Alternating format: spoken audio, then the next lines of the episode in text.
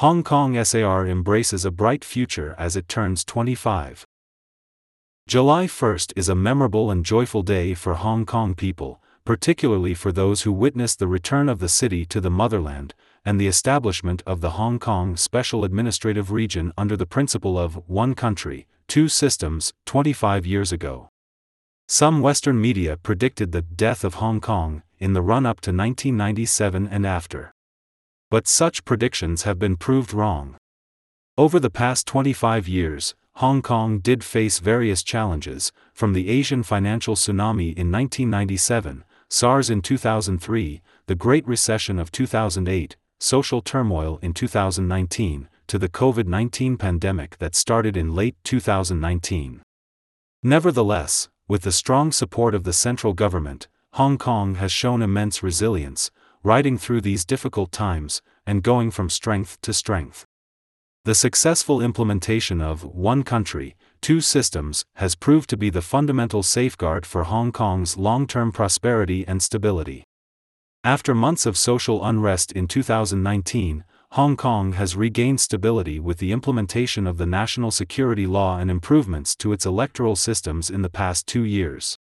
As we ride out the COVID 19 pandemic, the new SAR government, which takes office on July 1, is gearing up to embark on a new chapter for building our economy and improving people's livelihood. The National 14th Five Year Plan, approved by the National People's Congress in March 2021, has opened up vast opportunities under the concept of dual circulation for economic development, driven by innovation and reform. As a gateway, springboard, and intermediary for economic and cultural exchanges, Hong Kong is an important channel for the country to connect with the international community. We have entered an era of opportunities, further leveraging the advantages of one country and two systems. Hong Kong is committed to upgrading our four traditional centers of finance, transportation, trade, and international legal and dispute resolution services. We are also playing to our strengths in four emerging areas innovation and technology, aviation, international cultural exchanges, and intellectual property trading. We are glad to see significant developments in some of these strategic areas in the past few months.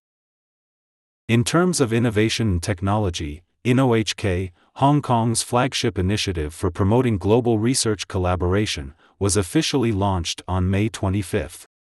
The initiative puts Hong Kong on the global advanced technology map.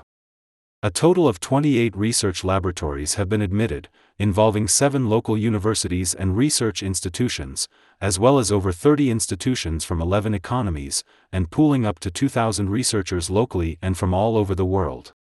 The groundbreaking ceremony for the Chinese Medicine Hospital and the Government Chinese Medicines Testing Institute held on June 2 were two more noteworthy events. The CMH will promote the development of services, education, training, innovation, and research of Chinese medicine in Hong Kong. The GCMTI will specialize in the testing and scientific research of Chinese medicine, with a focus on the research and establishment of internationally recognized reference standards on Chinese medicine safety, quality, and testing methodology. Both institutions are due to be completed in 2025. Hong Kong has come a long way in advancing innovation and technology, as part of its efforts to diversify Hong Kong's economy. Over the past five years, the SAR government has invested over 150 billion Hong Kong dollars, or 19 billion dollars, and rolled out a series of measures to encourage R&D, nurture talents, and improve infrastructure. Our commitment to innovation and technology development is also featured in the Northern Metropolis Development Strategy, which will guide Hong Kong's visionary development through the next decade. The blueprint aims to develop a new city center with the innovation and technology industry as the economic engine. The development of the northern metropolis will also enhance the cooperation between Hong Kong and Shenzhen, and facilitate our integration into the overall development of our country. On international dispute resolution services, the Asian African Legal Consultative Organization opened its Hong Kong Regional Arbitration Center on May 25. The establishment of the center marks a major milestone in the development of Hong Kong, as a leading center for international legal and dispute resolution services in the Asia Pacific region and constitutes a significant vote of confidence from the central government and the AALCO to Hong Kong. On the cultural front, Hong Kong's newest arts and cultural landmark, the Hong Kong Palace Museum, held its opening ceremony on June 22. As a collaborative project between the West Kowloon Cultural District Authority and the Palace Museum in Beijing, the HKPM promotes the study and appreciation of Chinese art and culture, and it will also foster cultural exchanges with the international community. It marks a new chapter for Hong Kong in developing itself into an East meets West center for international cultural exchange, as outlined in the 14th Five Year Plan. We are also pursuing new initiatives on other fronts. For example, on financial services, the Chinese mainland and Hong Kong regulators recently reached an agreement to include exchange traded funds in the Stock Connect program. This will allow investors to trade eligible ETFs listed on both the mainland and Hong Kong exchanges by using local securities firms or brokerages. On aviation, Hong Kong is completing its third runway for meeting long term air traffic demand at Hong Kong International Airport and strengthening its status as a leading aviation hub. The entire three runway system is expected to be finished in 2024, tying in with the expected revival of the aviation industry.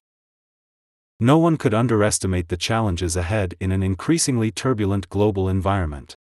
But the proactive moves highlighted above show that Hong Kong is ready to usher in a new era that enables it to shine even brighter as the Pearl of the Orient, in the next 25 years and beyond.